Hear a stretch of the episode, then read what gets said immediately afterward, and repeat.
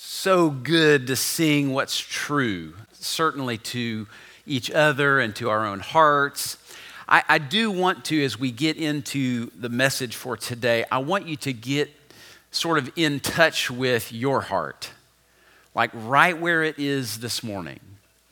And uh, let's not dress it up. Let's not uh, put on a pretty face. Let, let's just get real, and let's really dial in to where our hearts are this morning before we get to the text, because that's going to help us, I think, appreciate the text.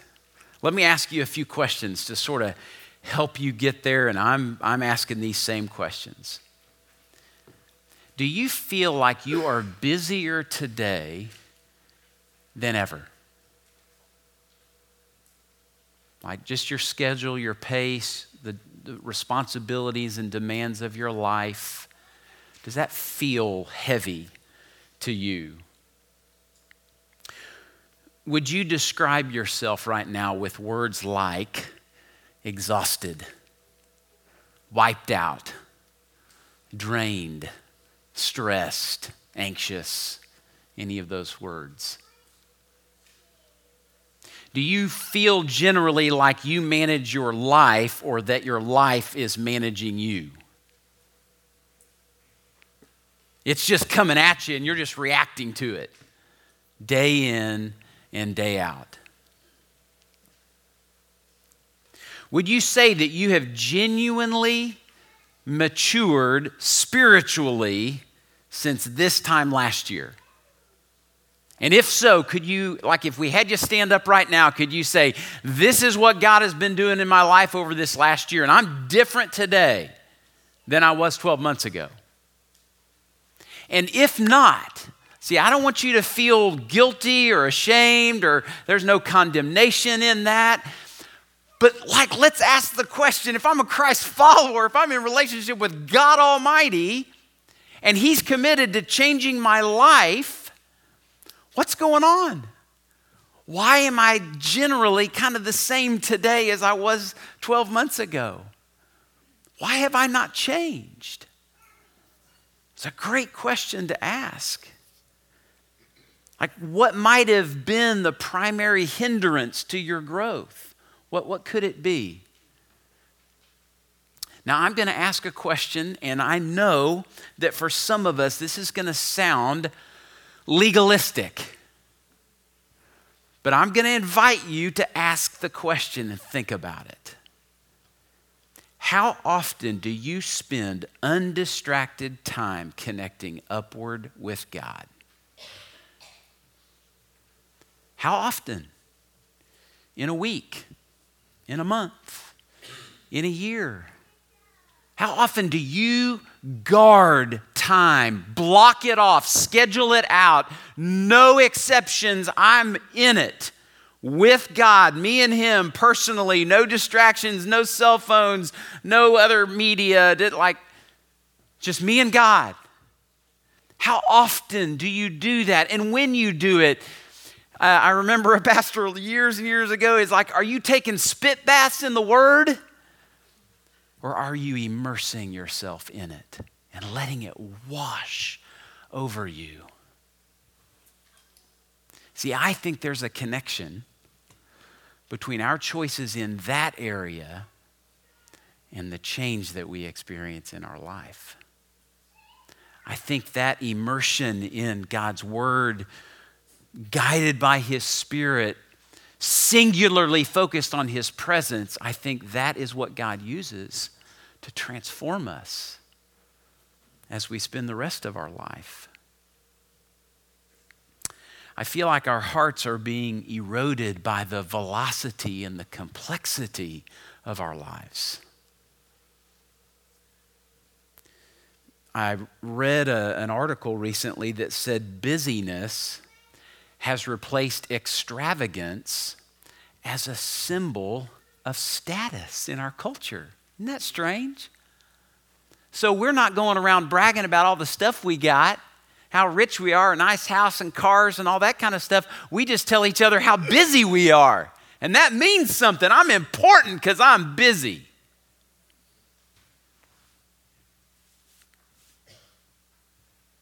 I think we're in a very real danger of missing out on the things that matter most in this life. And we're going to talk about one of those today as we get into uh, chapter six of Luke. And it's a little bit of a cautionary tale because we're going to we're going to see these interactions. And uh, there's a lot of things I think Luke wants us to notice, but I think he wants to notice those Pharisees again. And I think he's wanting to say, listen, if you don't, if you don't walk carefully in this area, you could end up just like them. In fact, let me just take you to the end of our text. This is how the Pharisees end up in the presence of Jesus. Verse eleven. They were filled with fury and discussed with one another what they might do to Jesus. In the other gospel accounts, they're literally beginning to plan how they can take him out. These are the religious leaders of the day. They're in the presence of Jesus, watching him do miraculous things, and they're planning on how to murder him. That's where we get when we aren't careful about cultivating our hearts.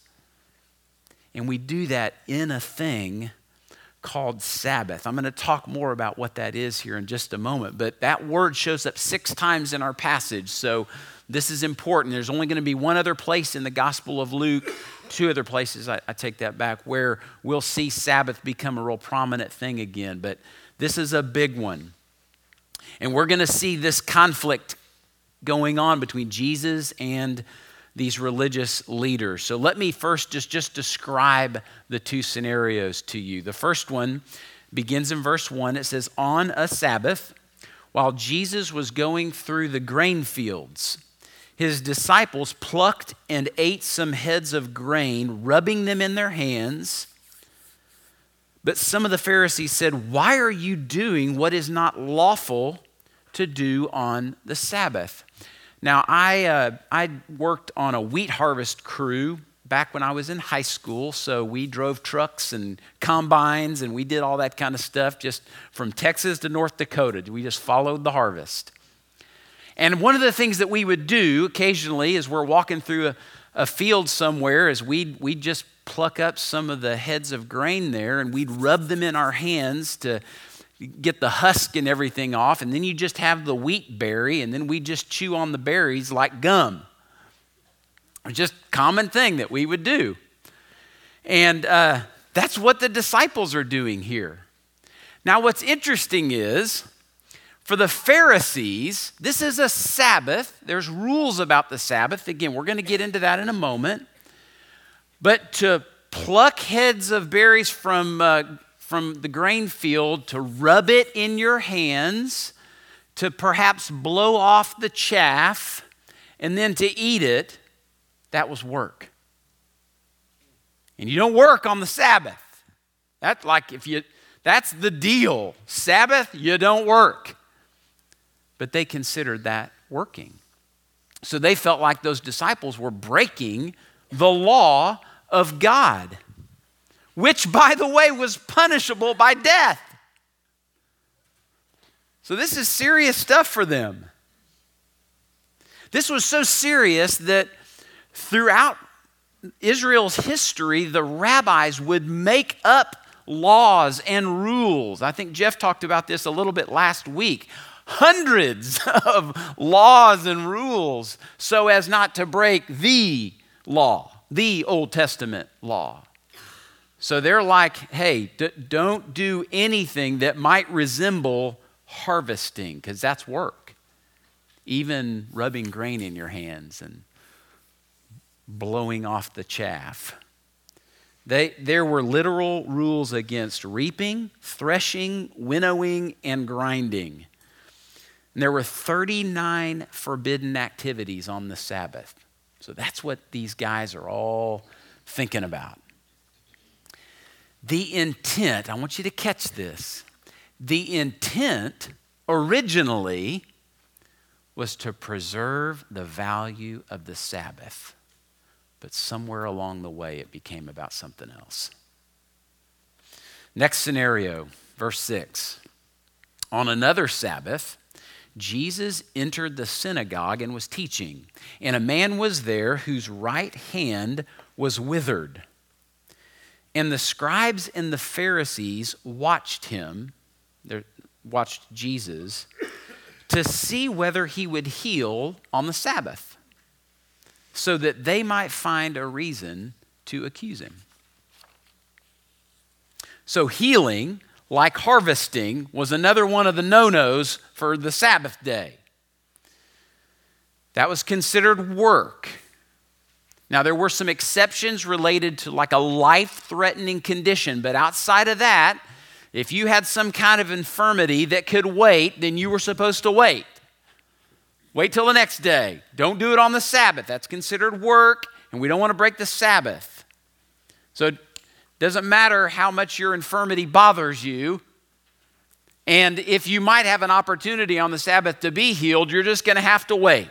That's just the way it was for these religious leaders. Notice it says the scribes and Pharisees were watching Jesus. And that Greek word is like sort of cutting eyes, like, like sinister-like, watching just to wait for that moment when they trip up and you jump on it. It's the Sabbath. It's a day of worship. It's when God's people ought to be relishing the presence of God, and they're watching to try and take out Jesus. Isn't that strange? Their priorities are completely out of line. They're not here for the reason that Sabbath was created to begin with. With that, let's just ask the question, what is Sabbath? What is that? Uh, I want to commend a book to you. Um, it's by a guy named Mark Buchanan. It's called The Rest of God, and I have not read a better book on this subject of Sabbath than this right here. So if you're interested, this would be a great one. And I'm going to quote him a few times because he has just some great things to say about this subject. So Sabbath literally means to stop or to cease. So that's the idea.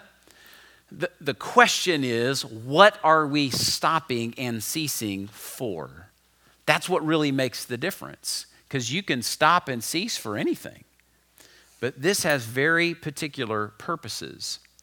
Um, for the Jew, Sabbath would go from Friday at sunset to Saturday at sunset. That was when that was legally binding.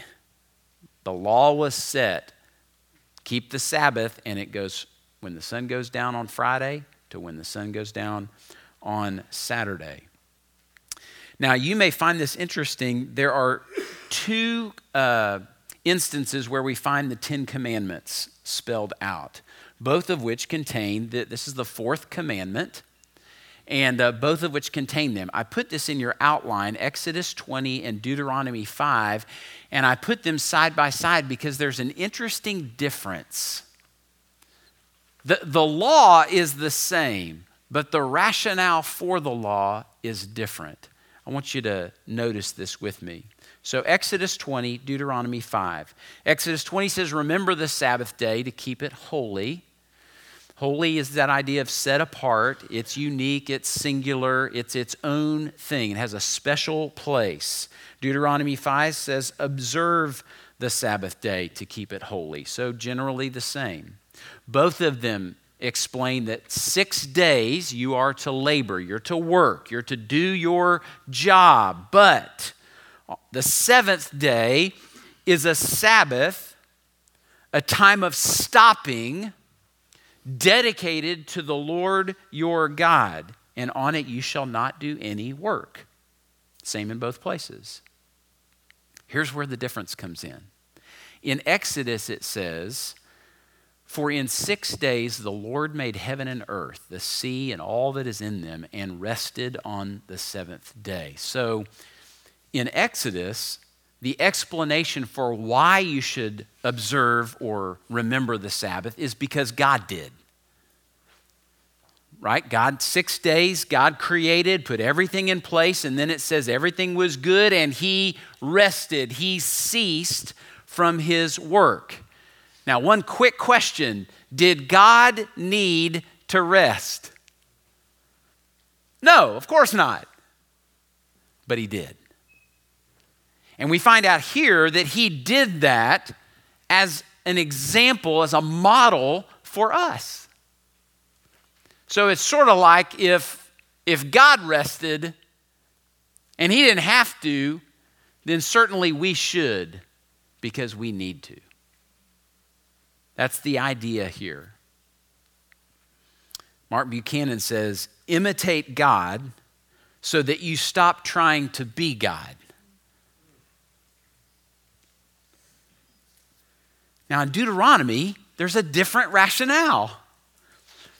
It says, you shall remember that you were a slave in the land of Egypt, and the Lord your God brought you out from there with a mighty hand and outstretched arm. So in Deuteronomy, you're told to keep the Sabbath because you were once slaves and you've been delivered.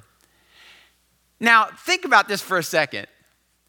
How many of you th- think when you hear the word Sabbath, you think freedom?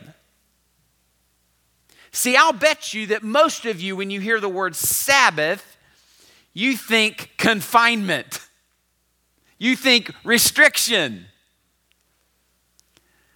But, but we got to understand this in the context of these Israelites who were enslaved to Egypt. They had taskmasters. They didn't get to rest.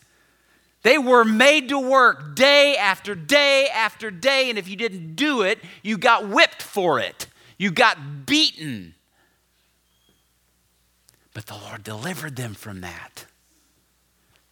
And so Moses in Deuteronomy is saying, since you have been delivered, celebrate this freedom that you have been given by a powerful God who loves you.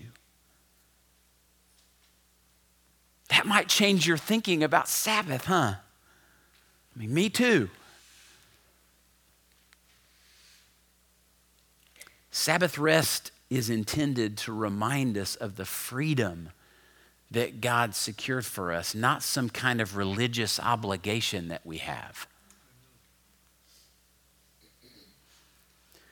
And then both of these passages conclude with, therefore the Lord blessed the Sabbath day and made it holy. That's in Exodus and Deuteronomy. Therefore, the Lord your God commanded you to keep the Sabbath day. So a big takeaway from both of these is the rest of God is a gift of God. The rest of God is a gift of God. Uh, Mark Buchanan again says this, the rest of God The rest God gladly gives so that we might discover that part of God we're missing, I love that, is not a reward for finishing. It's not a bonus for work well done. It's sheer gift. That's all it is. So isn't it interesting that we are so resistant to Sabbath? Isn't it interesting how often when, when this is discussed in Christian circles, we're so fearful of legalism? And I honestly wonder, like, okay, that's one of the Ten Commandments. Are we concerned about legalism in the other nine? Don't murder. Now, don't be legalistic about that. Don't covet. I mean, you know, I mean, if you really get in a pinch, you can covet. It's okay. Just let it. It's okay. No, we're very legalistic about those things because those are the things that cause life to flourish. God knows how we were created and how we relate to him and to each other. So he gives us those rules because he knows if you'll follow these, they'll cause your life to be fruitful. They aren't just rules for rule's sake. They're protective. They're good. including the Sabbath. I've got this in your notes.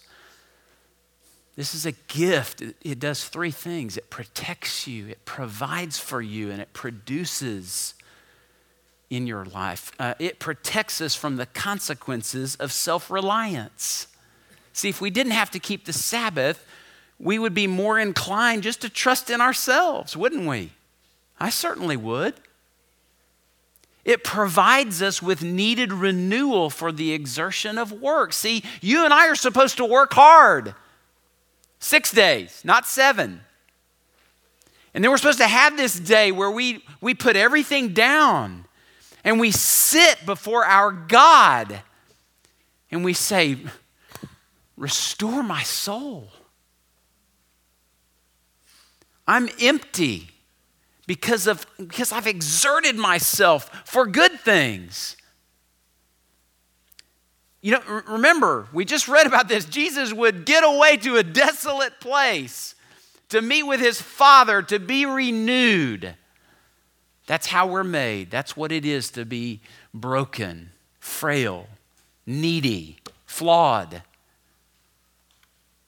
And lastly, it produces maturing, fruit-bearing faith in us. Because what we do is we see God move into this place. So where we cease, we see him move in and do for us what we can't do for ourselves. And it builds our faith. We learn to trust him. Again, Mark Buchanan, the heart is the place the busy life exacts its steepest toll. Sabbath keeping is a form of mending. And you and I need to be mended regularly. So what do you do with your Sabbath? It's a gift that you've been given, whether you realize it or not, whether you want it or not. You have a gift of Sabbath that has been secured for you. What do you do with it? Some people believe that um, we ought to just follow it to the letter from the Old Testament. That, that's a view on Sabbath. Others believe it is more of a way of life to be practiced according to personal preference.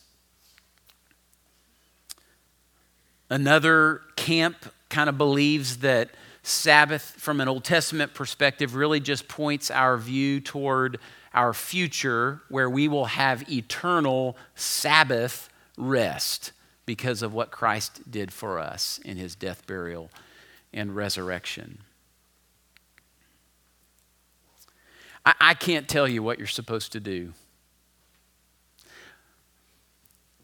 But let's think about where we found our hearts when we started this morning. Is it possible that you need Sabbath rest far more than you realize? That you actually need it so badly that you would devote yourself to it? That you would just say, I'll actually even sacrifice some other things, good things, important things, precious things, so that I can be renewed in my devotional time with God.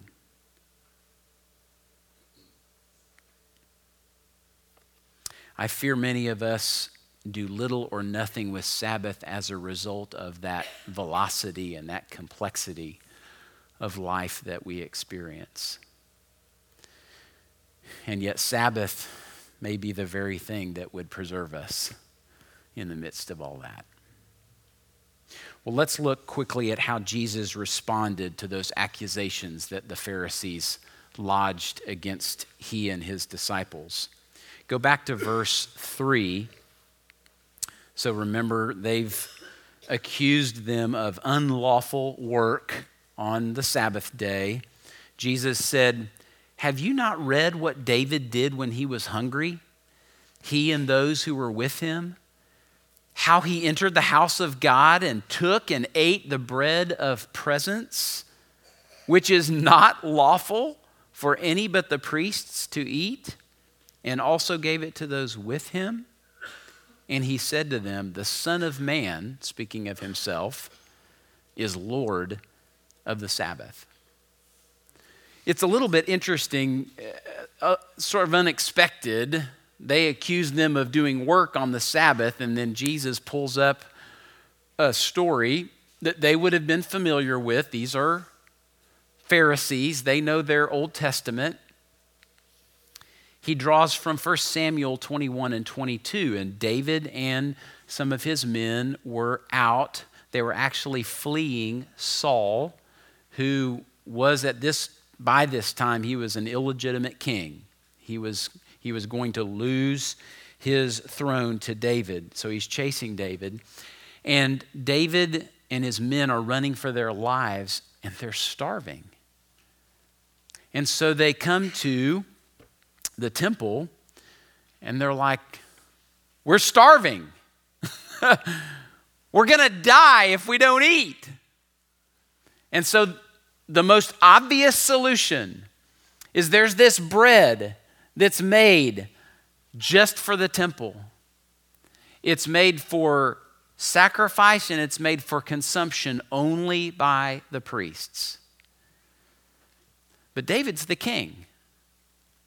And somehow in the midst of that, they come to the conclusion that it's okay for the king to break the law for the good of those he loves and serves.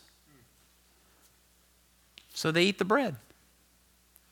Now, the Pharisees know this story, and none of them are condemning David for doing what he did. Here's Jesus with his disciples.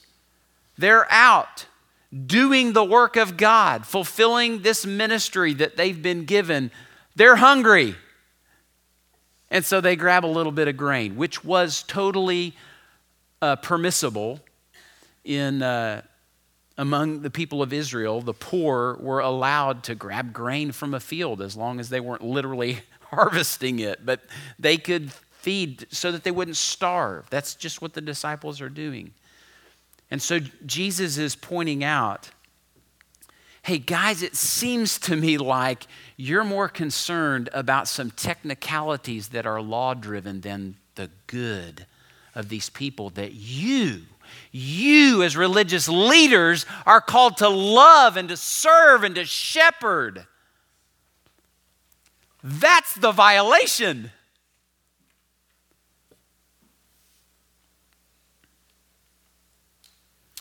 Jesus explained that the good David did for his men superseded the restriction that there had been placed on that bread in the temple. The Pharisees were so focused on restrictions that they failed to see the heart of the one who gave the law to begin with. And Jesus reminds them in a fairly pointed way, I'm the one that gave you that law. And because of that, I can kind of do with it whatever I want to. I can even take care of my men. Hosea six six, just jot that down and might be a great phrase for meditation. It says, I desire, this is God speaking, I desire steadfast love and not sacrifice, the knowledge of God rather than burnt offerings. See, it's not that sacrifice and burnt offerings and those things aren't important. They just have their own place, and they need to be kept in their place. Going through ritual isn't more important than loving people. And when we get those confused, we are way off track. We have missed the heart of God. Now jump down to verse eight. And we get a similar kind of response. Again, a different scenario.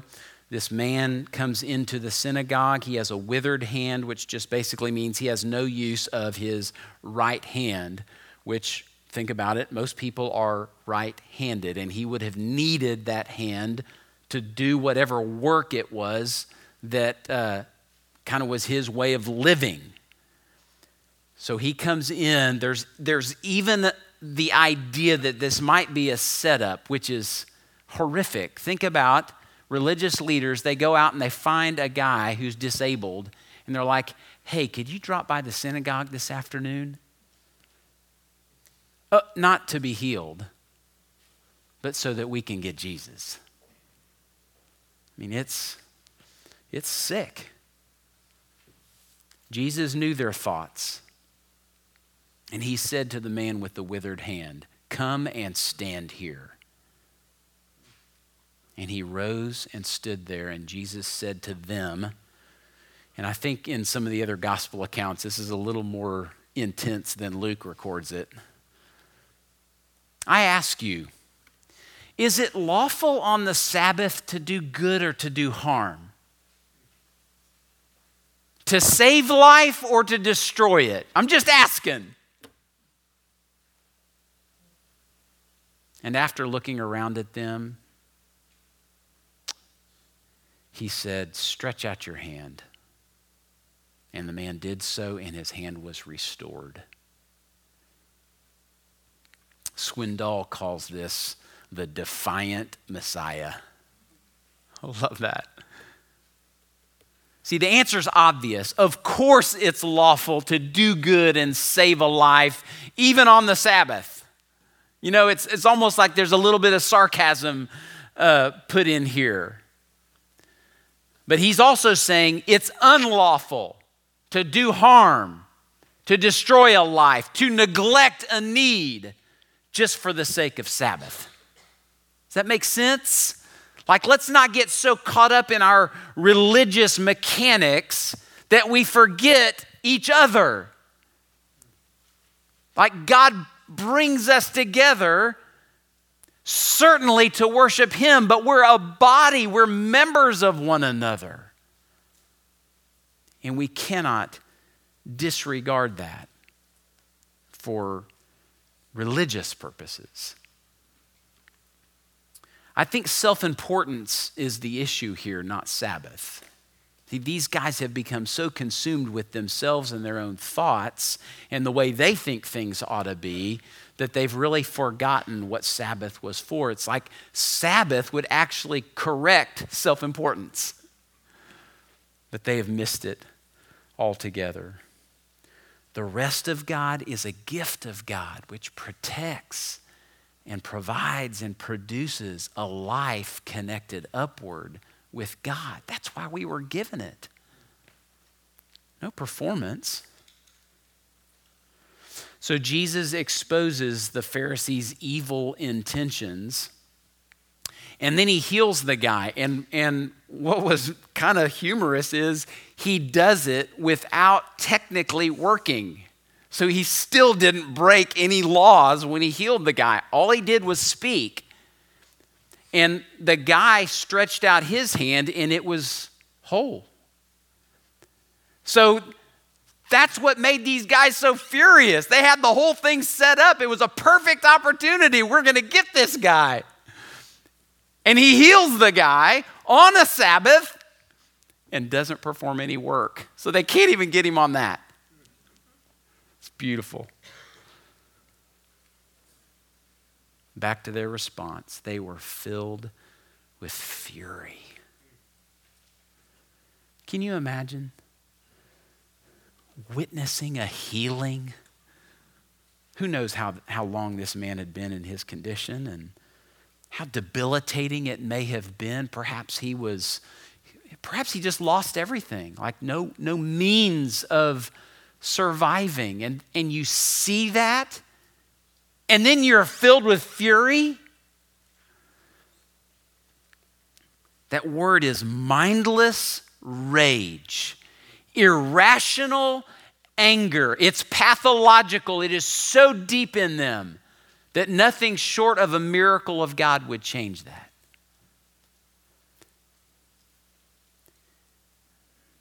And I And they just continued to walk in it. That's how we get to the cross.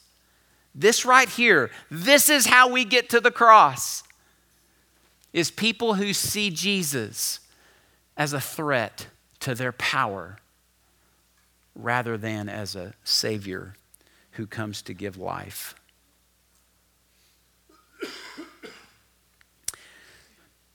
How does Jesus respond to people like this or people like us?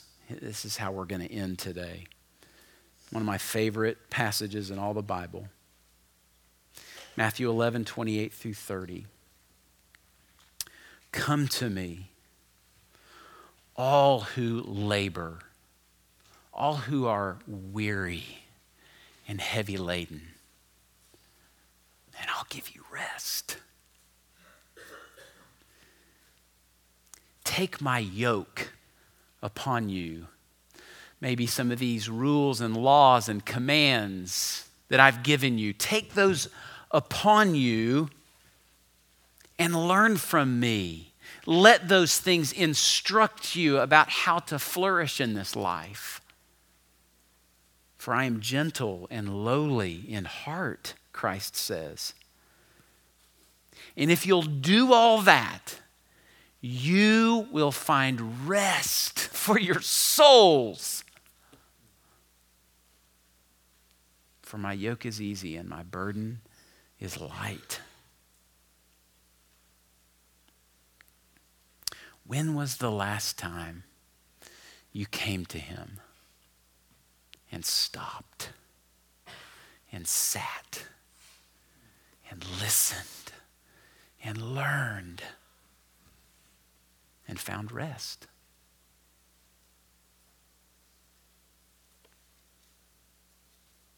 I want you to take a minute